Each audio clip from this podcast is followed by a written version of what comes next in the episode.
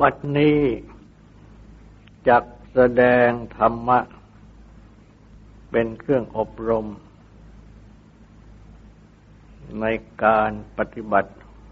อบรมจิต ในเบื้องต้น ก็ขอให้ทุกๆทท่าน ตั้งใจ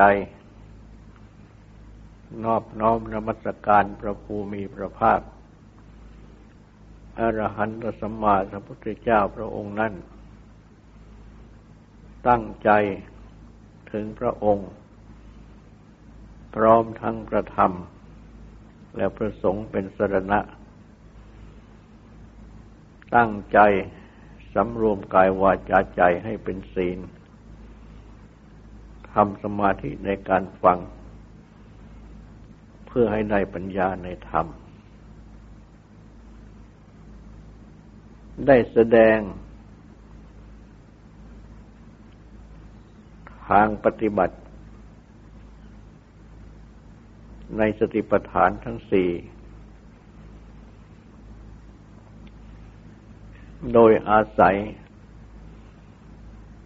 ลมให้ใจเข้าออก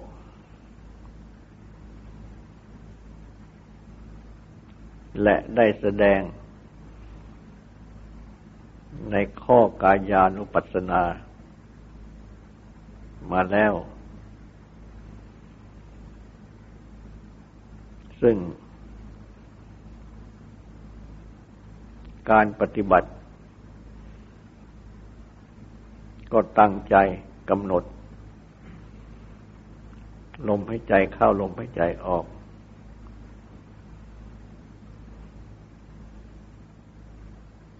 เป็นสี่ชั้น ชั้นที่หนึ่ง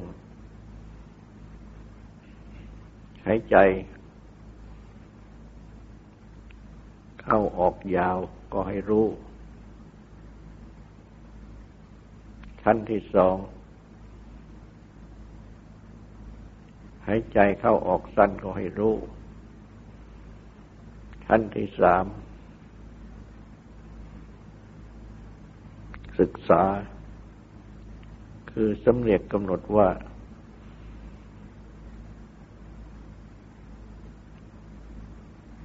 จักรู้กายทั้งหมด หายใจเข้าหายใจออกชั้นที่สี่ ศึกษา คือสำเร็จกำหนดว่า จักจักสงบรำงับกายจะสังขาร เครื่องปรุงกาย คือลมหายใจ เข้าหายใจออก หายใจเข้าหายใจออก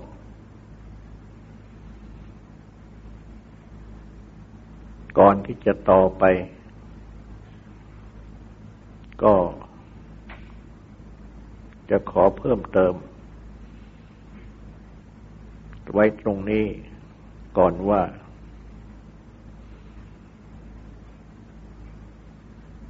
ทางปฏิบัติทั้งสี่ชั้น ที่แสดงมาแล้วนั้น ระพุทธเจ้า ได้ตรัสสอนไว้เอง ในพระสูตร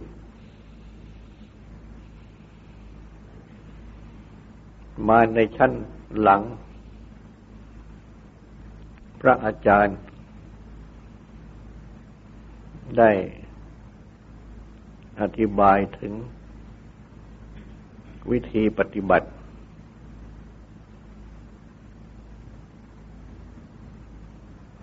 และได้แนะ วิธีปฏิบัติ ไว้ต่าง ๆ กัน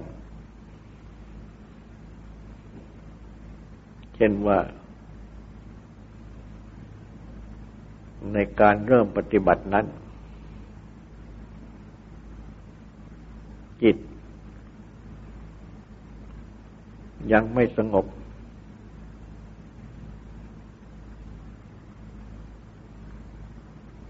เปรียบเหมือนอย่างว่าน้ำเชี่ยว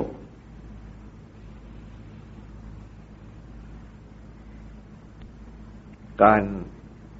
พายเรือ เมื่อผ่านน้ำเชี่ยว ใช้พายที่เพียงอย่างเดียว อาจไม่สามารถนำเรือไปได้ ต้องใช้ทอช่วย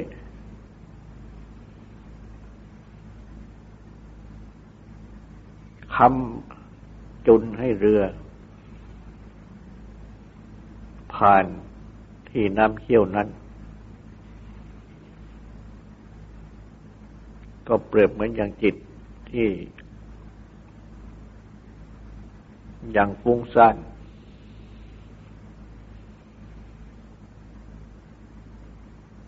การ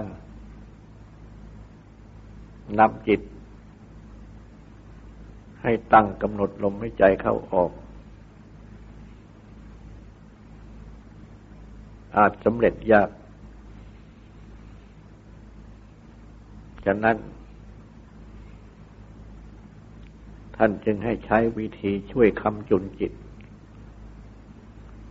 ให้อยู่กับลมหายใจ ด้วยวิธีใช้นับ หายใจเข้า นับหนึ่ง หายใจออกนับหนึ่ง หายใจเข้านับสอง หายใจออกนับสอง เรียกว่านับช้า หนึ่งหนึ่งสองสอง ไปจนถึงห้าห้า แล้วก็กลับ มาหนึ่งหนึ่ง องสองจนถึงหกหกแล้วก็กลับมาหนึ่งหนึ่งสองสองจนถึงเจ็ดเจ็ดแล้วก็กลับต้น มาจนถึงแปดแปดแล้วกลับต้น มาจนถึงเก้าเก้าแล้วกลับต้น มาจนถึงสิบสิบแล้วก็กลับไปหนึ่งหนึ่งจนถึงห้าห้าใหม่ แล้วก็เติมขึ้นอีกทีละจำนวน จนถึงสิบสิบแล้วก็กลับใหม่ เรียกว่านับช้า ก็เปรียบเหมือนอย่างว่า การนับนี้เป็นทอสำหรับที่จะค้ำเรือ ให้ ไป ผ่านแม่น้ำเชี่ยวได้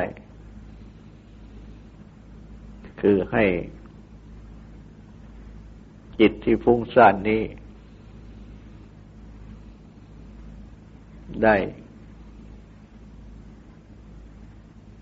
มากำหนดในลมหายใจเข้าออก เป็นอันว่า เหมือนยังมีอารมณ์สองอย่างพร้อมกันไป คือให้จิตอยู่กับลมหายใจครับ เขาออกอย่างหนึ่ง และให้จิตอยู่กับการนับอีกอย่างหนึ่ง เมื่อนับช้า ดังนี้ จนจิต สงบตามสมควรแล้ว ก็ให้เปลี่ยนจากนับช้าเป็นนับเร็ว คือให้ใจเข้า นับหนึ่งให้ใจออกนับสอง ไม่ต้องนับคู่ แต่ในทีแรกก็ถึงห้าแล้วก็กลับใหม่ หรือว่า จะไม่ใช่นับ เป็นตอนตอนแบบขยักขยอนอย่างนั้น ทั้งนับช้านับเร็ว จะนับหนึ่งหนึ่งไปจนถึงสิบสิบทีเดียว หรือว่านับหนึ่งถึงสิบทีเดียว หรือมากไปกว่านั้น ก็สุดแต่ผู้ปฏิบัติ แต่ว่าท่านอธิบายว่า ที่กำหนดไว้ไม่ให้นับเกินสิบนั้น ก็เพื่อไม่ให้จิตต้องเป็นกังวลในการนับที่มีจำนวนมาก ๆ เมื่อนับจำนวนน้อยๆ เพียงแค่หนึ่งถึงสิบ ก็ไม่ทำให้ต้องกังวลในการนับมาก เพ ราะจะต้องกำหนดลมหายใจเข้าออก เป็นหลัก ส่วนการนับนั้นกำหนดในการนับ เพื่อเป็นเครื่องประคองจิตให้อยู่เท่านั้น แต่อาจารย์ผู้ปฏิบัติ ก็ใช้วิธีอื่น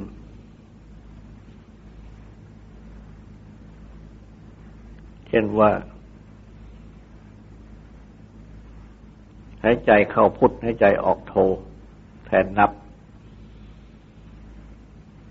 ซึ่งวิธีกำหนดพุทโธดังนี้ ก็เป็นที่นิยมกันมาก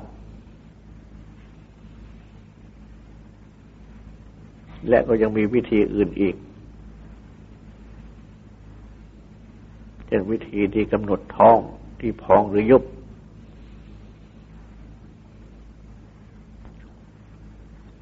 ก็เป็นวิธีประคองจิตไว้เหมือนอย่างทอเช่นเดียวกัน และ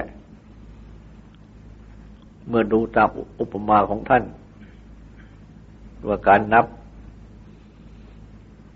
เหมือนอย่างทอคำเรือเมื่อผ่านน้ำเชี่ยว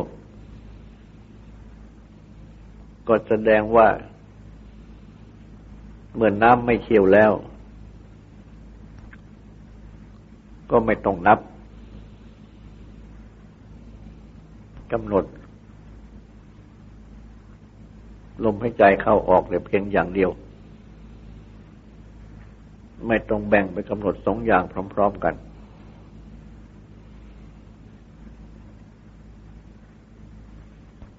วิธีที่ท่านสอนไว้นี้ เมื่อไปพิจารณาเทียบกับที่พระพุทธเจ้าทรงสั่งสอนไว้ ก็จะเห็นว่า ควรใช้ได้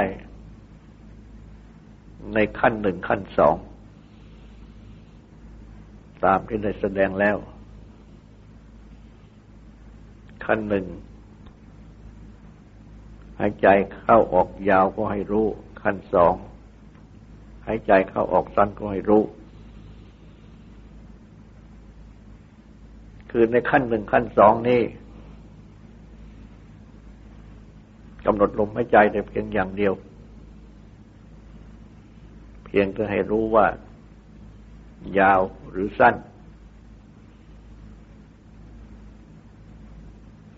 และในขั้นหนึ่งขั้นสองนี้ ก็เป็นขั้นที่เริ่มปฏิบัติ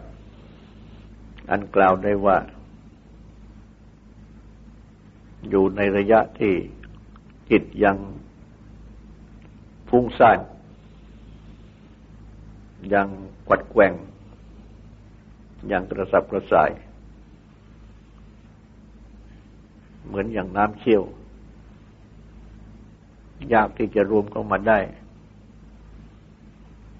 ก็ใช้ถอช่วยอีกแรงหนึ่ง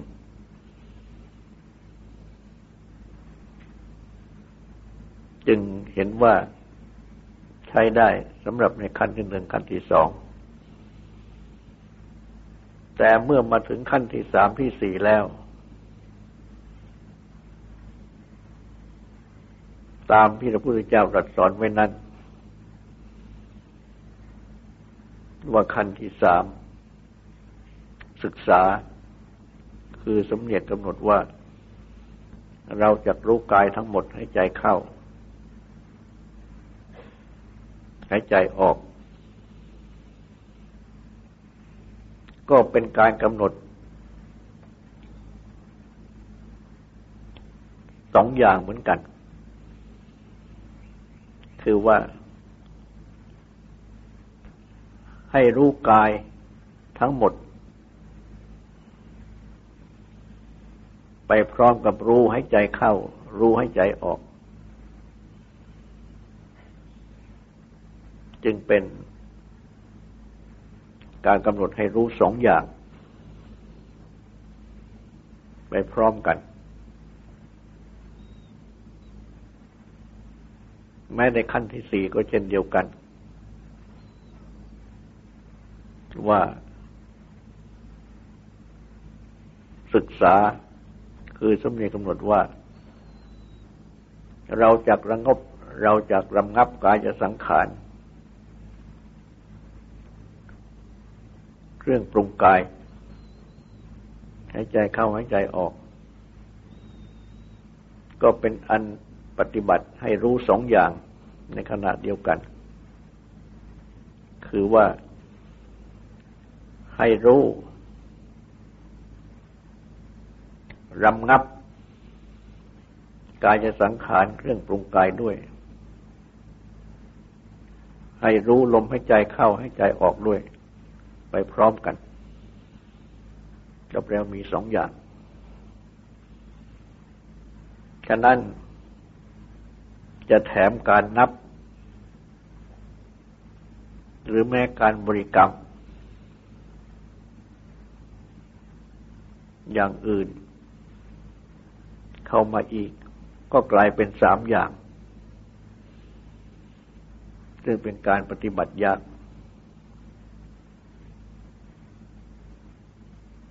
เมื่อมาถึงขั้นที่สามที่สี่ดีแล้ว จึงเห็นว่าควรจะต้องงดการนับ ด้วยการบริกรรมอย่างอื่น มา ปฏิบัติตามทางที่พระพุทธเจ้าทรงสั่งสอน อย่างขั้นที่สามก็ให้รู้กายทั้งหมด ไปพร้อมกับให้ใจเข้าให้ใจออก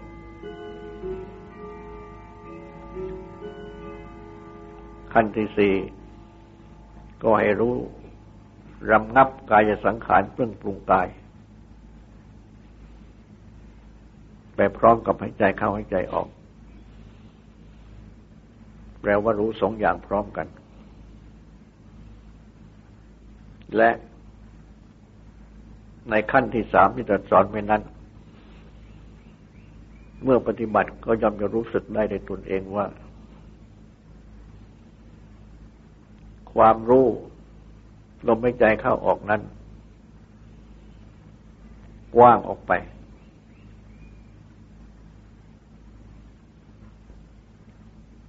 ว่าที่จะกำหนดเพียงแค่ปลายจมูก หรือลมหรือริมที่ปากเบื้องบน แต่ว่า ออกไปจนถึงกายทั้งหมด ซึ่งได้แก่นามกาย รูปกาย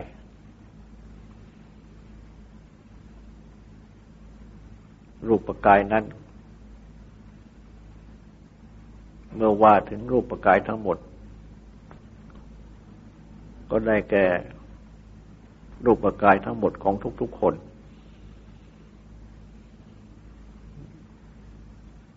เบื้องบนแต่พื้นเท้าขึ้นมา เบื้องต่ำแต่ปลายผมลงไป มีหนังหุ้มอยู่โดยที่สุด เป็นที่สุดโดยรอบ นี่ และแม้ท่านอาจารย์จะอธิบายว่า หมายถึงกองลมที่หายใจเข้าหรือที่หายใจออก แต่ว่ากองลมนั้น ก็กำหนดให้แคบ ให้ก็ได้ ให้กว้างก็ได้ เพราะ ลมที่หายใจเข้าหายใจออกนั้น ย่อมเป็นลมที่สาบสานกำหนดให้สาบสานไปทั่วร่างกายก็ได้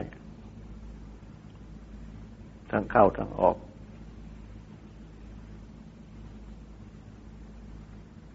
และ อย่ากำหนดดูลมเดินเข้าเดินออกทั้งหมด ที่แบ่งเป็นสามจุด ดังที่ได้อธิบายแล้ว ดังนั้นก็ได้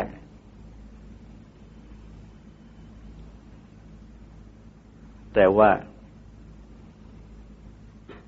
เมื่อกำหนดให้กว้างออกไปจนถึงกายทั้งหมดนี้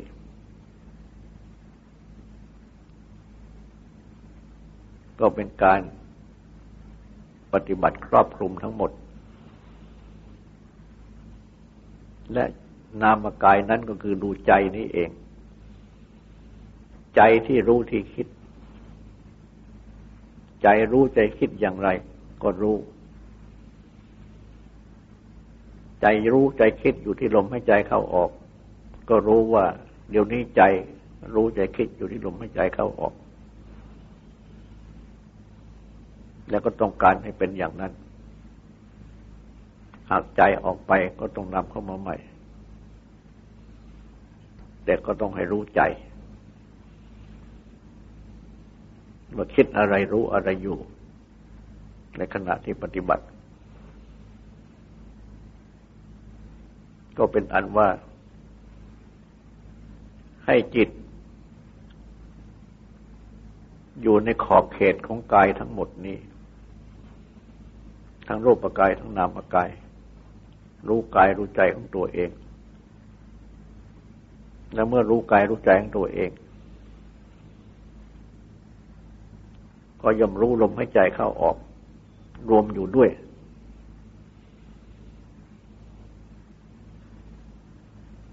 เหมือนอย่างว่า เมื่อ คนเลี้ยงเด็กไวยเปลเด็ก นั่งอยู่ที่ คนเสาข้างหนึ่งของเปลแล้วไวก็มองเห็นเด็กที่นอนอยู่ในเปลเปลก็แกว่งไปแกว่งมามื่อมองเห็นเปลทั้งหมดก็ต้องเห็นเด็ก เพราะฉะนั้น เมื่อรู้กายทั้งหมดก็ย่อมเห็นลมหายใจเข้าออกร่มย่อมรู้ลมหายใจเข้าออกอยู่ด้วย ย่อมรู้ว่าใจนี่ คิดอยู่รู้อยู่ที่ลมหายใจเข้าออก เป็นอันว่า ใจรวมอยู่ในกายใจทั้งหมดนี้ของตนเอง ไม่ออกไปข้างนอก ก็เป็นอันว่าจำกัดวงของจิตให้แคบเข้ามา ให้อยู่ในภายใน ภายในกายภายในใจทั้งหมด นี่เองไม่ไปข้างใน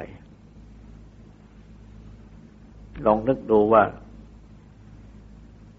เรากำหนดเหมือนอย่างเห็น ตัวเราเอง ทั้งหมดนี้นั่งอยู่ แล้วก็นั่งใหายใจเข้าอยู่ นั่งใหายใจออกอยู่คล้ายๆกับว่า ตัวเราเองนี่เอาไปยืนอยู่ข้างนอกแล้วมองเข้ามาดูที่ตัวของเราที่กำลังนั่งอยู่นี่ก็เห็นตัวเราทั้งหมด นั่งหายใจเข้าหายใจออกอยู่ แล้วก็รู้ใจทั้งหมดที่คิดอยู่ที่รู้อยู่ ดังนี้ก็เป็นอันว่าเป็นเหตุให้ใจรวมเข้ามา รู้ทั้งสองอย่าง รู้กายทั้งหมดไปพร้อมกับลมหายใจเข้าลมหายใจออก ได้ในขั้นที่สามในการปฏิบัติดังนี้ จะไปม้วนนับอยู่นั้นไม่สะดวก หรือมีกำหนดอย่างอื่นก็ไม่สะดวกเช่นเดียวกัน เพราะไม่สามารถจะแบ่งใจออกไป อีกได้ ต้องให้ใจอยู่ที่กายทั้งหมดหายใจเข้าหายใจออกเท่านั้น วิธีของพระเจ้านี้ให้เพ่งให้ดี ให้เข้าใจ แล้วจะเห็นว่าถูกต้อง และปฏิบัติได้ อันจะนำให้ ถึงขั้นที่สี่คือขั้นที่ ศึกษาสำเนียกกำหนดว่าเราจะรำงับสงบ กายจะสังขารเพื่อนปรุงกายให้ใจเข้าให้ใจออกก็เหมือนอย่างว่า เราออกไปนั่งดูกายของตัวเราเอง ซึ่ง หายใจเข้าหายใจออกอยู่ เมื่อเห็นว่ากายนี้โครงไปโครงมา ก็ต้องกำหนดทำให้กายนี้ไม่โครง แต่ให้นั่งสงบเป็นปกติ และถ้าเห็นว่า อยากให้หายใจ เร็วบ้างช้าบ้าง เบาบ้างแรงบ้าง ก็ต้องระงับซะอีกมันจะไปอยากไม่ได้ ต้องปล่อยให้ใจไปโดยปกติและเมื่อเห็นว่ามีอาการเมื่อยบ้าง เป็นเน็บบ้าง ก็ต้องดำเนินการระงับ ไม่ใส่ใจในการเมื่อย แก้เมื่อยเสียด้วย การอธิษฐานลมให้แผ่ไปในตรงที่เมื่อยนั้นถ้าหากว่าเมื่อยเต็มที่ ก็ต้องยอมที่จะเปลี่ยนอิริยาบถเช่นพลิกขาในการนั่ง หรือขยับขาเล็กน้อย อะไรเป็นต้น เป็นการช่วย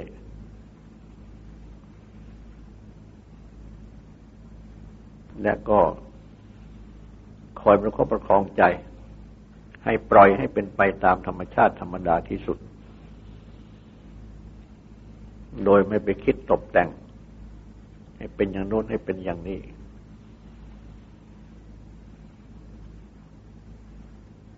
และเมื่อ ปฏิบัติให้เข้าทาง ดังนี้แล้ว ใจก็จะรวมดีขึ้น กายเองก็สงบดีขึ้น และหายใจเข้าหายใจออก ก็จะมาปรากฏอยู่ทั่วตัว ทั่วใจ ความปรากฏ ของให้ใจเข้าให้ใจออก อยู่ทั่วตัว อันหมายถึงส่วนกายและทั่วใจ นี่ เป็นการแสดงว่า ได้อานาปานสติสมาธิ คือสมาธิที่ได้จากสติกำหนด ลมหายใจเข้าลมหายใจออก และกายก็จะสงบไปพร้อมกับใจที่สงบ อาการของร่างกายที่หายใจต่าง ๆ ก็จะสงบลงสงบลง แต่อันที่ยิงหายใจอยู่ เพราะเมื่อจิตใจสงบ และเมื่อกายสงบ อาการของร่างกายที่หายใจก็ไม่จำเป็น จะต้องอยากเหมือนอย่างปกติสามัญอาการในหายใจเองก็ละเอียดเข้าละเอียดเข้า คือไม่จำเป็นที่จะต้องใช้ความเคลื่อนไหว อาการเคลื่อนไหวของกายก็น้อยเข้า อาการเคลื่อนไหวของจิตใจก็น้อยเข้า อาการเคลื่อนไหวตรงร่างกาย ที่หยาบ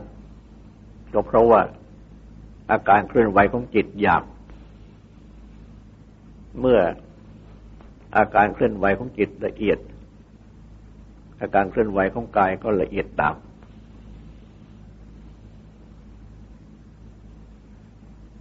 เพราะฉะนั้น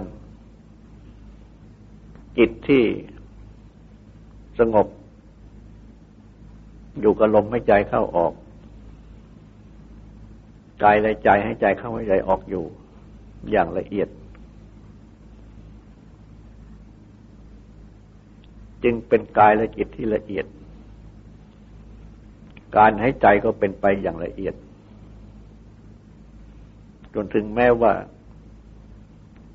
ความเคลื่อนไหวของร่างกายสงบลงไป เพราะเหตุว่าจิตละเอียดที่สุดกายก็ละเอียดที่สุดตามกัน เมื่อ จิตละเอียดที่สุดกายละเอียดที่สุดอาการเคลื่อนไหวในการให้ใจ อย่างปกติ สามัญก็หยุดลง เหมือนอย่างไม่หายใจ ท้องไม่มีพองไม่มียุบ และอาการที่ลมกระทบปลายจมูก ลงไปถึงทรวงอกถึงท้อง ก็สงบลงหมด จนถึงว่า แม้มากระทบแผ่วๆที่ปลายจมูก ก็สงบหมด เหมือนยังไม่หายใจ และในขณะที่เป็นเช่นนั้น ก็จะไม่มีความรู้สึกอึดอัด จะรู้สึกว่า มีความผาสุกสบายเป็นปกติ และการให้ใจนั้นก็คงให้ใจอยู่นั่นเองให้ใจเข้าให้ใจออกอยู่นั่นเอง แต่ว่าเป็นอย่างละเอียดที่สุด เป็นไปตามกายและจิตที่ละเอียดดังกล่าว เมื่อเป็นดังนี้ก็เป็นอันว่า ได้ในขั้นที่สี่ผู้ที่ได้ในขั้นที่สี่นี่ ถ้าคนอื่นมอง ก็รู้สึกตกใจว่าไม่ให้ใจ หรือเมื่อตนเอง ใจออกมาดูกาย เห็นว่ากายไม่ให้ใจก็ตกใจ ดังนี้ก็มี บางคนก็มาแสดงอย่างนั้นว่าตกใจ กลัวตาย ก็ต้องถอนใจออกมาพอกายหยาบใจหยาบก็หายใจเป็นปกติในความจริงนั้นไม่ต้องตกใจไม่ต้องกลัวตาย เป็นลักษณะของธรรมชาติต้องเป็นดังนั้นพุทธเจ้าจึงตรัสว่า ทรงแสดงว่าลมหายใจเข้าออกนี่แหละ เป็นตัวกายานุปัสนาปฏิปทานซึ่งจะพึงได้ในขณะที่จะต้องถึงขั้นที่สี่ระงับกายจะสังขาร ถึงขั้นที่ว่า กายทั้งหมดและใจทั้งหมดให้ใจด้วยกัน อย่างละเอียดที่สุด เป็นอันว่าได้ถึงขั้นที่สี่และขั้นที่สี่นี้ลมไม่ใจเข้าลมไม่ใจออก นี่เองเป็นตัว กายานุปัสสนาปฏิปทานซึ่งเป็นริปทานขั้นกายหรือเป็นขั้นที่หนึ่ง